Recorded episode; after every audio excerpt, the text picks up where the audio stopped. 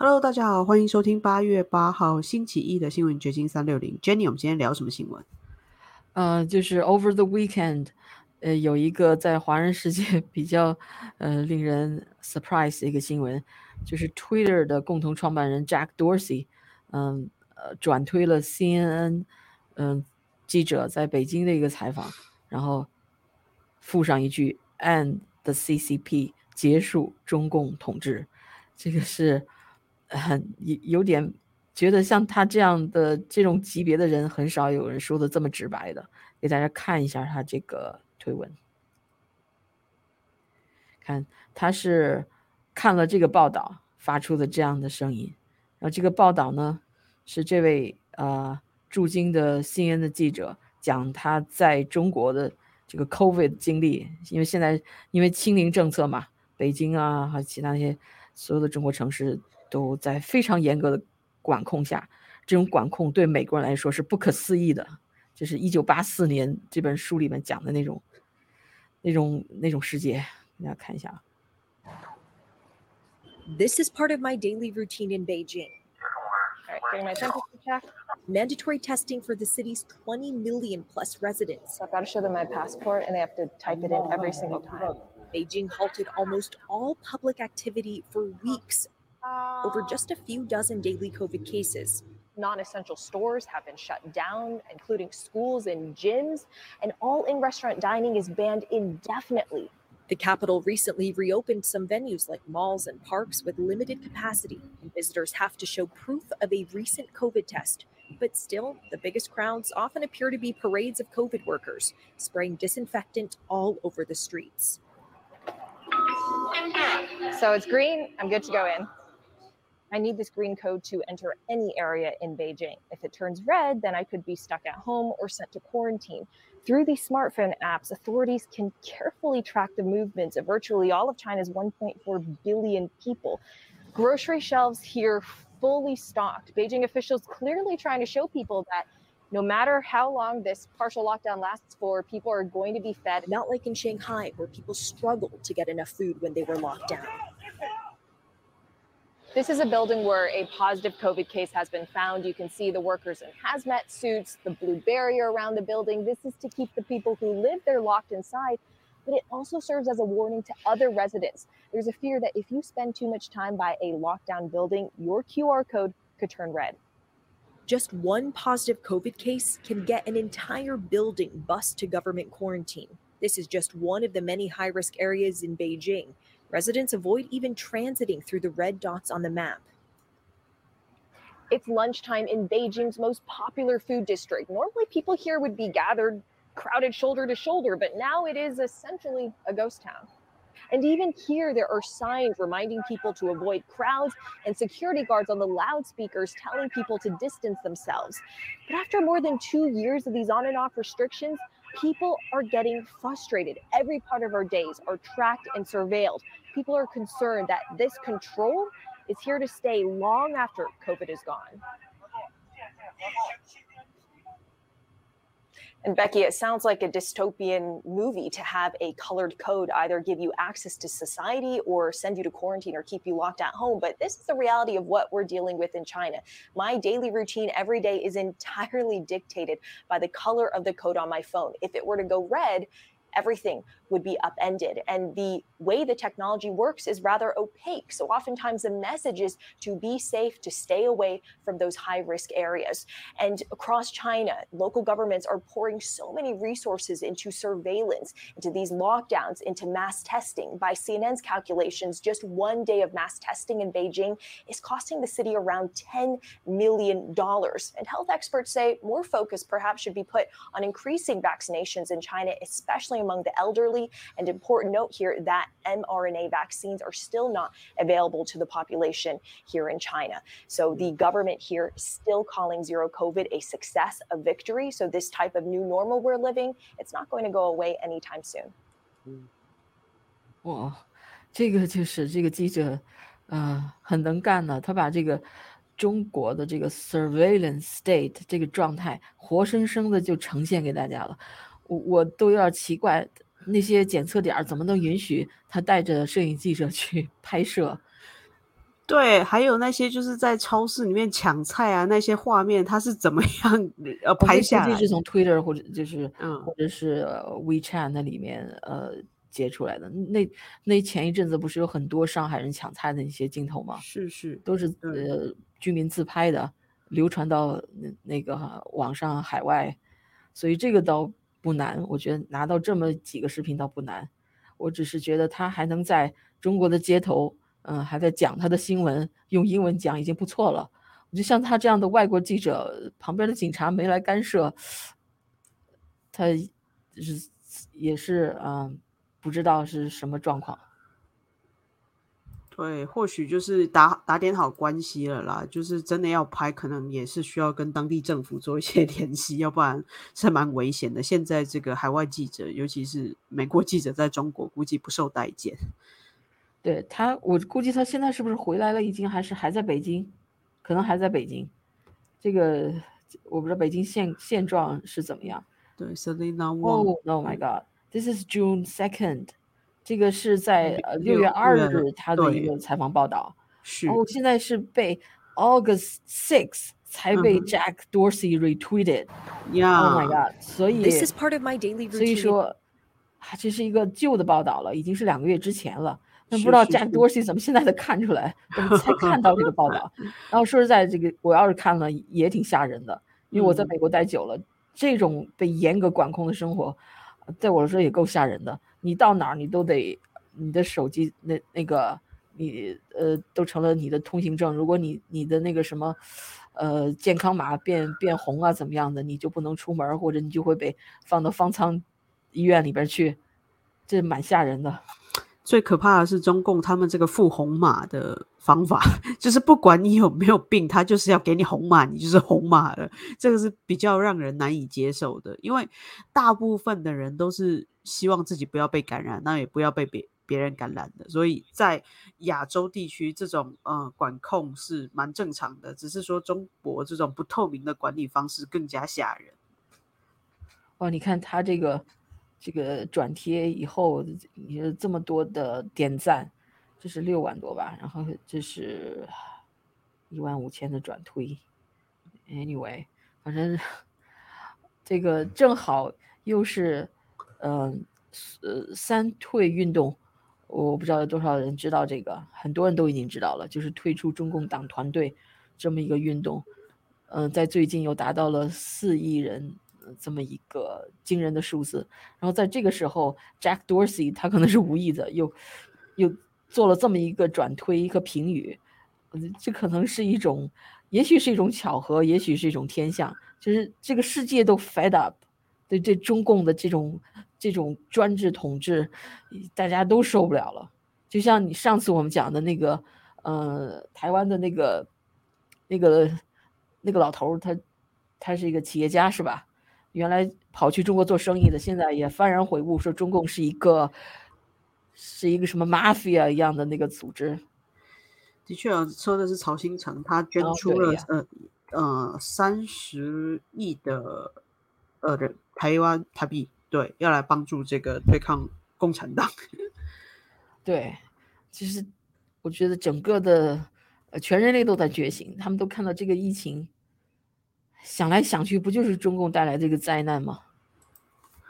尤其是过去，可能是只有在华人世界做的这个所谓三退啊，就是退党、退队、退出呃少呃少先队、共青团，还有共产党。对，就是我其实搞不清楚这些组织，因为可能在中国大陆的人，他们从小生活，从念书开始，他就必须要去服从这些所谓的。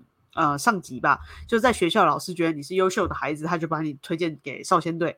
然后长大，你在工作单位你要有表现，你就得加入共青团、共产党之类的。对，这其他国家的人是很难理解的，但蛮多人是因为要奋发向上，所以才加入。Jenny，你小时候有加入过吗？少先队是全班都入队的嘛？共青团几乎也是。就是你要上中学、高中毕业前，好像一一班里没有没有一两个会不是动团员的，所以大家都是就是成批的就那么加进去了嘛。所以党我就没入了啊，咱不没那么先进。对，就是如果你想要做成功人士，你还非得加入不可这样子。我我一点儿都没有想做党员，我一心想出国，没想做党员。对，所以过去这个三退运动是在华人世界，但是最近这个 End CCP 它是连这个呃。全球包括西方、欧洲、美国都有这样子的声音出来，因为这个中共病毒嘛，就是疫情造成了很多人开始去思考说，到底为什么会有这样子的大流行？那就算这个病毒不是中共研发出来的，但中共政府它隐匿了疫情，瞒报了世界卫生组织，然后最后的封城造成了许多次生灾难，所以就出现了这个 End CCP 的浪潮。然后对这个 MCCP，呃，好像也是就是个三退退党中心推出来的另外一个 petition，对，就是呀，他们不是针对华人了，而是关于这个全球各族裔的人都参加的一个，对，因为是全球活动，基本上是针对华人，就特别是中国大陆的华人，因为在中国大陆，你基本上是个人，你就得入过这个，要么入过少先队，要么入共青团，然后或者共产党。所以，呃，这个主要是针对来自中国大陆的华人，但是 NCCP 是面对主流社会的，对，所以现在已经 reach 到 Jack Dorsey 这样的人身上，这样的硅谷精英上面了，所以这是一个振振奋人心的消息。是，尤其是四亿哦，这个人数听起来是真的很吓人。中国也不过就是十四亿人口嘛，对吧？基本上所有的。呃，留在中国大陆的人估计都已经不想要加入这个组织了。就算是既得利益者，也想办法开始润了，就是准备要逃了。我这几天也看到好多这个本来是在中国有名的主持人啊，或者是嗯网红，然后开始发自己人在海外的照片，就是他成功的润到了美国，成功的润到澳洲。对啊，给大家看一下这个刚刚润到美国的这位大哥。他在呃社交媒体上发了这么一段自拍的视频，很高兴啊，我也为他高兴，润了，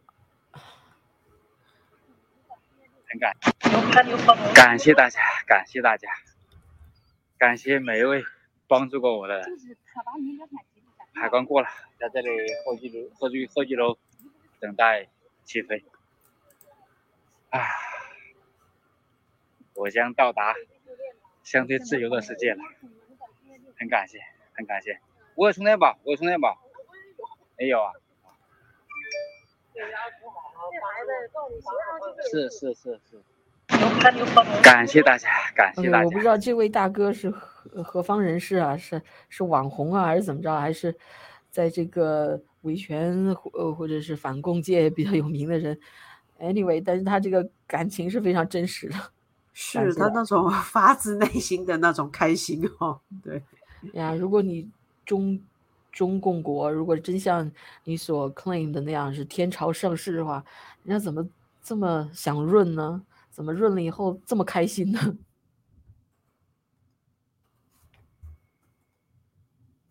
我之前也遇过几个来自大陆的草根阶层的人，然后他们也是因为受不了这个疫情的管控，所以他们甚至真的是。用偷渡的方式来到南美洲，然后越过这个巴拿马的那个海峡，然后最后从墨西哥来到美国。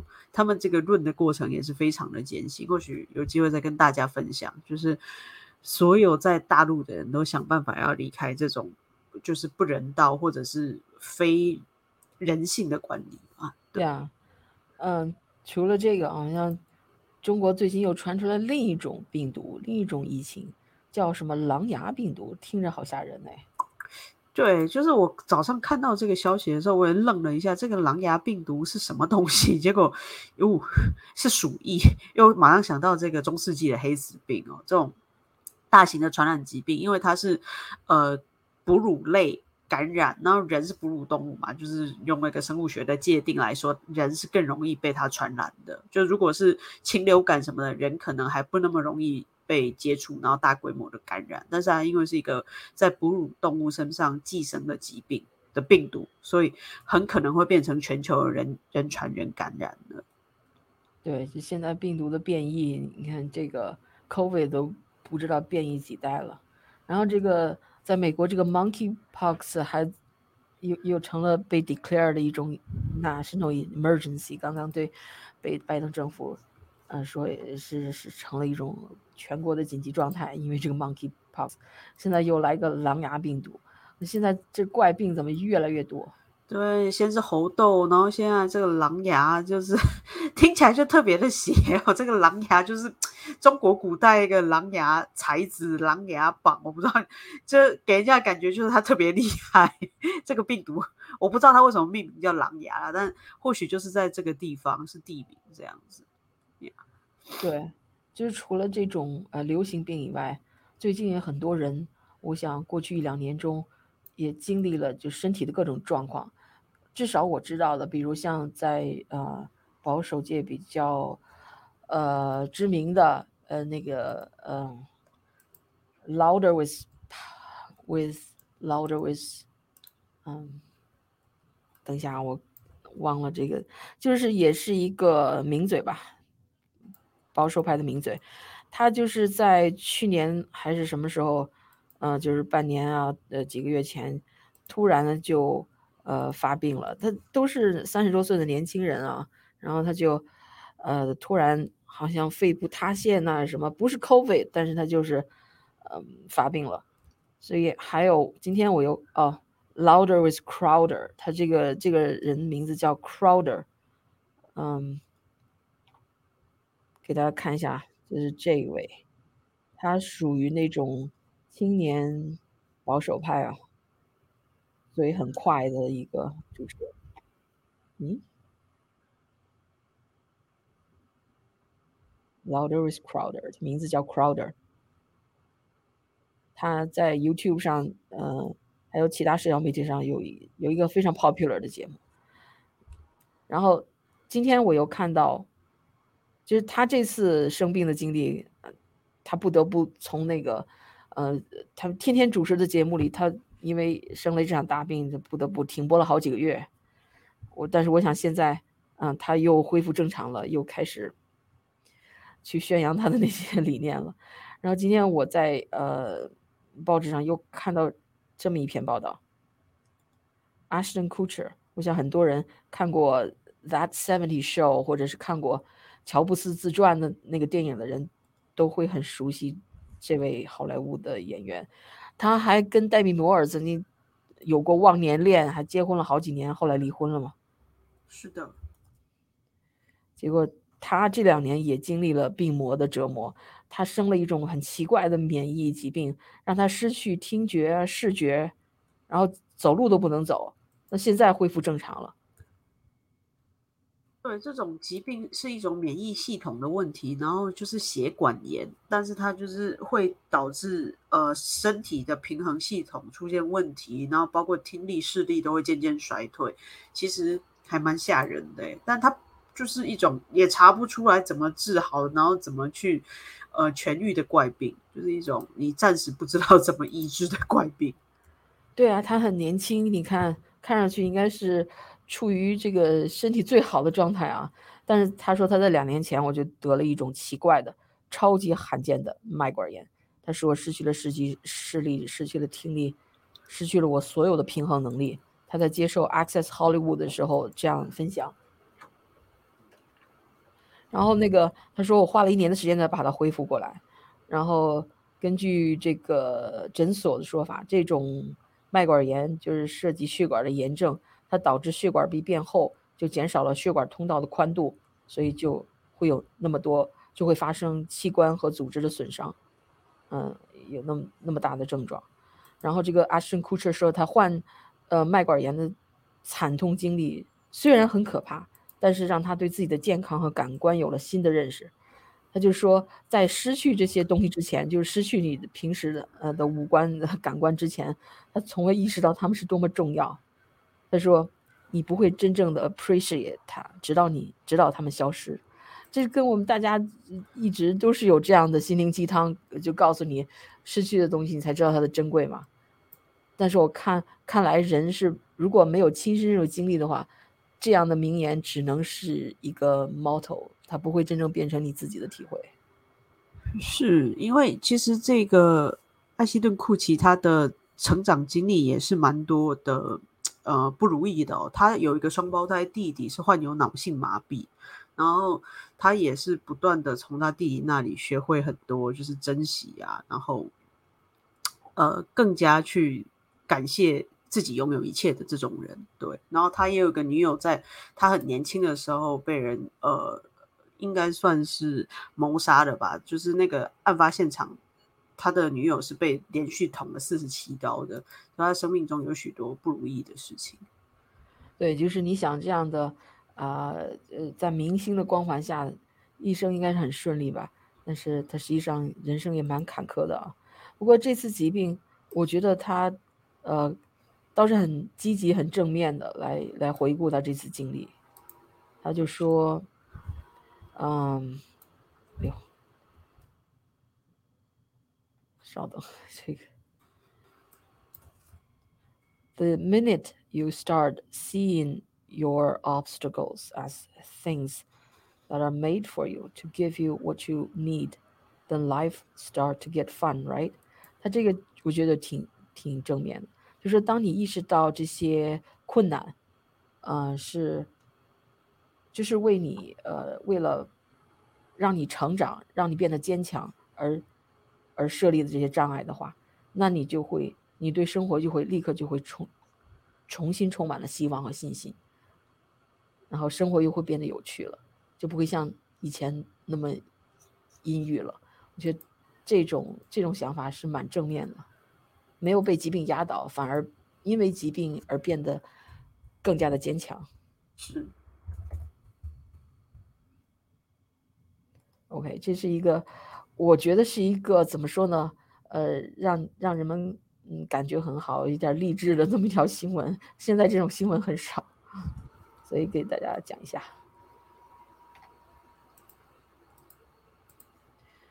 另外，我们还看到了些什么？哦，对，另外我觉得，呃，推特上有一些很有意思的网友分享那些 很搞笑的视频，我也想跟大家分享一下。刚才这位呃润了的大哥啊，然后看这个，这位胖哥和城管之间的这个对话也蛮有意思的。你妈的！你才神经病！揍啊！操操你妈的！你揍啊！你动一下试试，还动一下试试。我这个城管小瘦子蛮横的啊，一口一个脏话，一口一个脏话。是。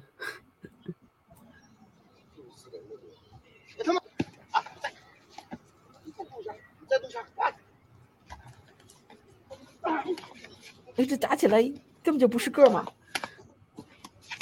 就是嘴巴很狠，但是体力非常的差，就只有嘴皮上有功夫而已。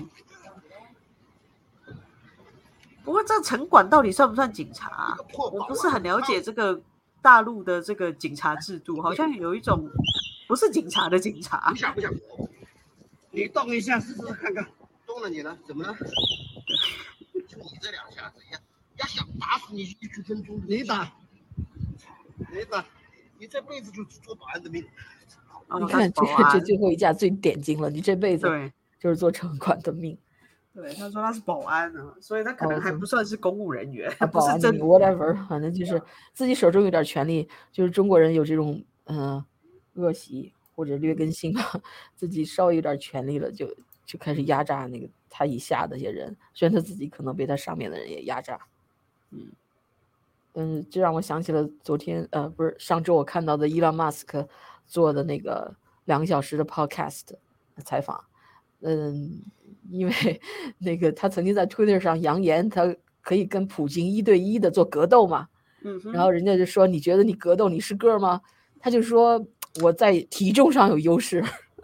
可是其实普京很壮哎，对，普京应该普京相对于他个子和体重都要小多了，这倒是真的。对啊，他他的理论就是，我觉得伊朗马斯克把什么都当成一个学问来研究。他的理论就是，为什么这些格斗啊，或者是呃拳击啊，都要分重量级呢？就是说你的重量的确是呃是可以起到 significant 那个作用的。你在打斗的时候，从这刚才我看到的视频，显然就是这样啊。这个这个胖哥哥，这个瘦的这个保安，一比就显示出重量的优势来了。没错，没错。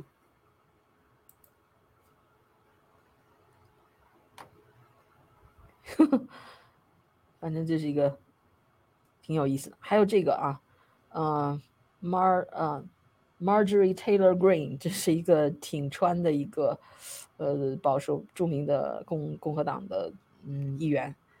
他在上那个 Steve Bannon 的 War Room 这个 podcast 节目的时候，说了这么一段话：You have how much land you up my way? I would come down on China so hard. I would put tariffs back in place and they would be more strict than President Trump's because those tariffs work.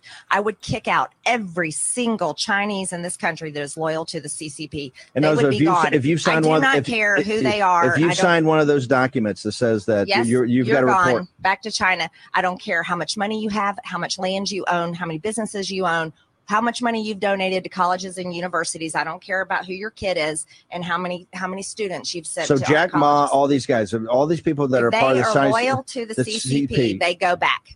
They go back. We should stop doing business with an enemy that is trying to kill us and did kill us this past year. My way. OK，所以说，嗯他很大胆的，就是说，无论你什么人，对只要是 CCP 的人，你就 你就回回中国，你别在美国待着。然后那个 Steve Bannon 就说，哪怕是马云这样的人，呃，也也是这样对待。他说是啊，就是不管你是什么大人物，你的孩子是谁，你是怎怎么样，你捐了多少钱给学校？对啊，你捐了多少钱给美国的大学？很多很多美国大学为什么招那么多留学生？那不就是因为这些人配学费吗？Full out of state tuition 吗？对他来说是很重要的。对，不过也可以看出来啊，就是这个全球因为疫情而越来越了解中共这个政府，就了解了这个国家到底是怎么回事。就是以前那种呃一厢情愿的觉得经济发展好了啦，或者是说这个国度它有它的优势的人，会渐渐的发现它的问题。对，我觉得这个呃，这位叫什么来？你们台湾的这位叫什么？这位教授，台大教授明居正，他总结的最呃最好的就是中共所以大家不要以不等于中国。你们觉得现在在爱中国，不是你爱的是中共，你被中共洗脑，被自我麻痹了。你认同的是中共，而不是中国。你真正认同中国的话，你会看见一个灿烂的文化、悠久历史，而不是看见黑暗的共产党。三制的意义就是让你们脱离黑帮，让你们脱离邪教，让你们做一个良心上跟这个身心灵各方面清清白白、干干净净的人。中共不管从意识形态也好，从组织也好，从社会控制也好，乃至推出的这个具体政策也好，都是邪恶而生人的。所以大家不要以为说你现在帮助了中国崛起，不是的，你要帮助中共崛起。中共越崛起，你的将来越大越越危险。我们前几辈人的这经验教训还不够吗？你们觉得现在在爱中对，国我觉得他这个蛮经典，他是说的也很有道理。没有错，这个我常常觉得很奇怪，就是以前国民党的第一代人，就是跟着蒋介石他们移到台湾的这些人，他们身上都刻着那个杀猪拔毛的那个刺青啊，就是杀死朱朱德吧，对，好像是一个中共的军军事人物，嗯然后拔拔毛泽东，他们的刺青都是杀猪拔毛，然后他们都是血洗共产党，跟共产党有深仇大恨的人。但是为什么他们的后代 现在的国民党变得如此的亲共？其实就是分不清楚这个中共跟中国的关系，就是对于这个家国的想象会。投射到共产党去了，就是他们曾经离开了这个中国，他们怀念家乡，然后现在觉得 OK，中国崛起了，呃，现在二十一世纪是中国人的世纪，他觉得这个大国崛起是他的中国，但他忘了其实是被中共控制的，就是一样是分不清楚中共跟中国的问题。是啊，另外再分享，呃，还记得那个那个张艺谋吗？拍《活着》的那个张艺谋呀，我之前也聊过他呀。他在线上分享了《活着》的这么一个镜头。唱不唱戏啊？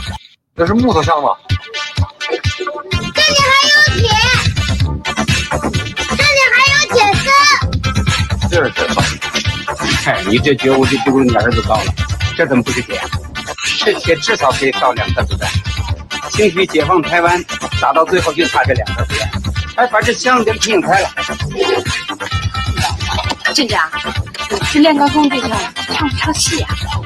好主意，好主意，咱们就唱皮影给大家鼓劲儿。别拆了，给他们留着吧。哎，对对对，不不拆了，不拆了。那不解放台湾了？哎，要解放，要解放，台湾是一定要解放。咱们练的钢铁啊，能造三颗大炮弹，都他娘的打到台湾去。一炮打在蒋介石的床上，一炮打在蒋介石的饭桌上，一炮打在蒋介石的茅坑里，让他睡成觉，吃不成饭，还拉不成屎，咱们就解放台湾了。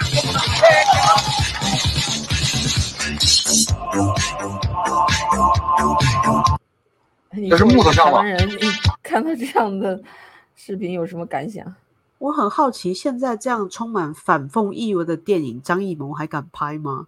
就是其实呃，就是知青一代张艺谋，或者是所谓的第五代导演，他们这些人拍的或者是写的小说，当时都是有一些嘲讽共产党的、哦。就是比如说解放台湾，但是就如此的荒诞，它就是现实的、写实的、血淋淋的荒诞，就是把你家的什么铁丝啊、什么铁皮全部都拿去造这个我估计。是五十年代那大炼钢铁的时候。对对虽然对那其实我对这些历史不是特别清楚，但是我也知道好像好像五十年代有个大炼钢铁这这段历史。我然后那时候就在想要解放台湾了。你想想，这这做了几十年的梦，到现在还没醒，是还是喊着要解放台湾。就八零年小时候。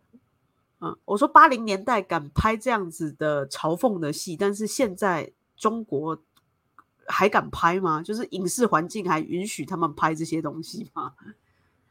现在你，唉，他恐怕是不敢拍了。而且，但是我清清楚楚记得我们小时候玩那个游戏，嗯、就是就是跳格子，我不知道你 是不是这个叫法，就是你在地上画一些格子，然后你跳，呃然后我们叫跳房子，然后跳房子呀，就是跳房子，那个口那个唱的口诀都是要解放台湾什么什么之类的，就是他从小就给你灌输这种要解放台湾的这种呃思想，那到现在这个还没解放呢，挺逗，我觉得挺逗的。没有错。现在小粉红他们也是想要解放台湾，用各种方式在喊着解放台湾，但好像就是 雷声大雨点小吧。但的确，最近这个中共的军演也影响到了。很多人哦，就是可能台湾人民的生活好像没太大影响，但国际间包括美国都呃开始想了很多应对措施，也担心这个战争真的会不小心擦枪走火。对，现在中共是上次佩洛西走以后，不是立刻就军演嘛，在嗯、台湾海峡那儿不投了好多什么导弹之类的。现当时他是说这个军演会持续到周日，那现在周日过去了。现在这个中共那个电视台，我不知道是不是 CCTV 啊，周日又又呃报道称，中国军队将从现在开始在台湾海峡中线的东侧进行常规演习，就是不再是呃偶尔的显示下军力，而是要常规演习了。没有错，好像说这个封锁台湾会变成常态。那我觉得，首先不管他能不能做到这个常态，最重要的是。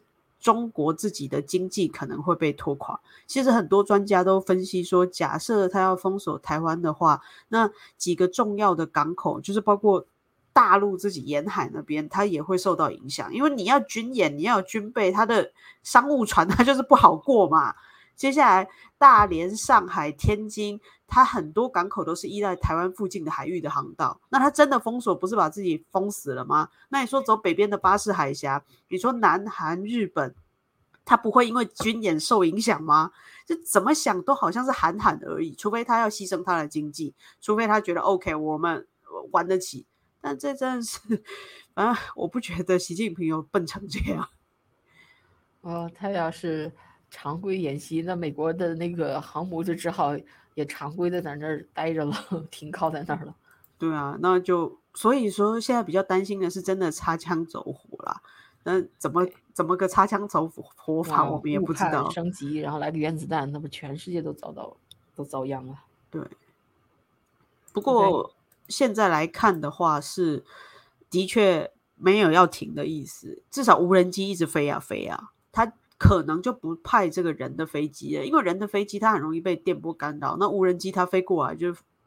就让它飞呗，怎么办呢？现在其实中共的无人机技术已经到了一个就是没有办法去呃，目前台湾没有办法封锁的阶段。反正它就是飞得过来，然后也没有办法把它打下来，就只好让无人机一直飞过来。